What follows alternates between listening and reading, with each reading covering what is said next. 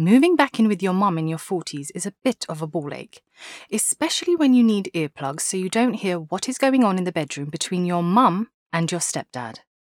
I wonder what the rules are about wearing a hijab in front of stepdads. But who has time to worry about a piece of cloth on their head when their baby won't stop crying? Might have a minute to worry about hijab when Amelia is 18. Oof! yelled Mum, bursting into my childhood bedroom, hair a mess, bosom wobbling under her dressing gown. The baby, she added, as if I didn't know Amelia was crying blue murder in her cot. Then my stepdad, Mehboob, or Moobs as I like to call him, appeared behind my mum, no messy hair, which is a perk of being bald, and put a hand on her shoulder. Ugh. I might be 40, but seeing a man who is not your father touching your mum would be vom for anyone. I have matured in other ways, note, baby, but perhaps not in every way. Actually, before Mum came barging in, I was standing by the window looking over at Conall's house next door. Well, at the back garden, which is all I can see from my window, the house where my first ex husband used to live, which is now, because his tenants have moved out, as empty as my soul, some might say. Mum gave me a suspicious look. She's seen me staring at his home, and she makes subtle comments like, That's what happens when you marry a white person. I don't know what his being white has to do with the ex wife and son he never told me about. All those secrets that led to our divorce.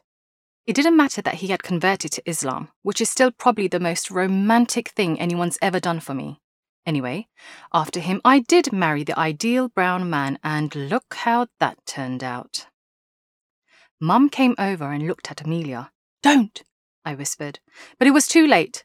Amelia had stopped crying and was now looking up at Mum in mild wonder, which is a look a lot of people have when they're with my mum.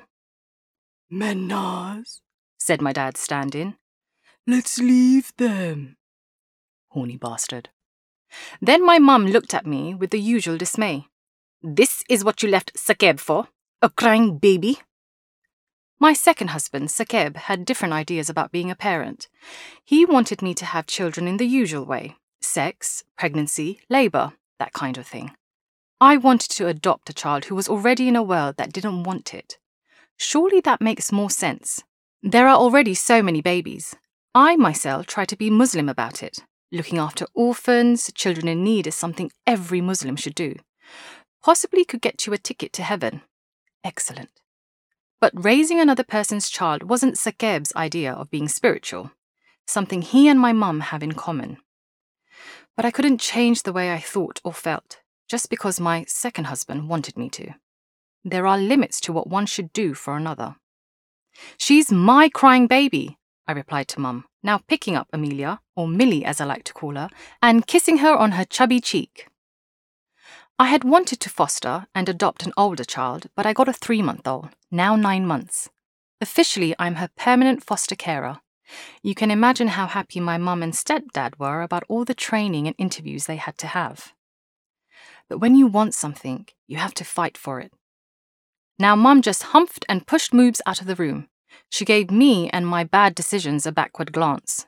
It wasn't a great living setup for any of us, but I didn't get any money from the divorce because we just had an Islamic marriage. Apart from the mahar, which is money promised to a bride, it's agreed upon by both parties before the marriage. She can ask for it at any point during the marriage, or if there's a divorce. So I got all of £500. Should have known back then he was a tight bastard. We were always meant to register and then never did and I always felt too guilty, leaving him for a baby, to ask for what was rightfully mine. It's my fault for thinking that the second marriage would last. Somewhere in my brain, I thought marrying someone I loved less than Conall would make for a happier time. I laid Millie down next to me on the bed, something you're obviously never meant to do. But she smells so lovely and her cheeks are so cute. When she looks at me with her brown eyes, well, my heart can still feel things at least.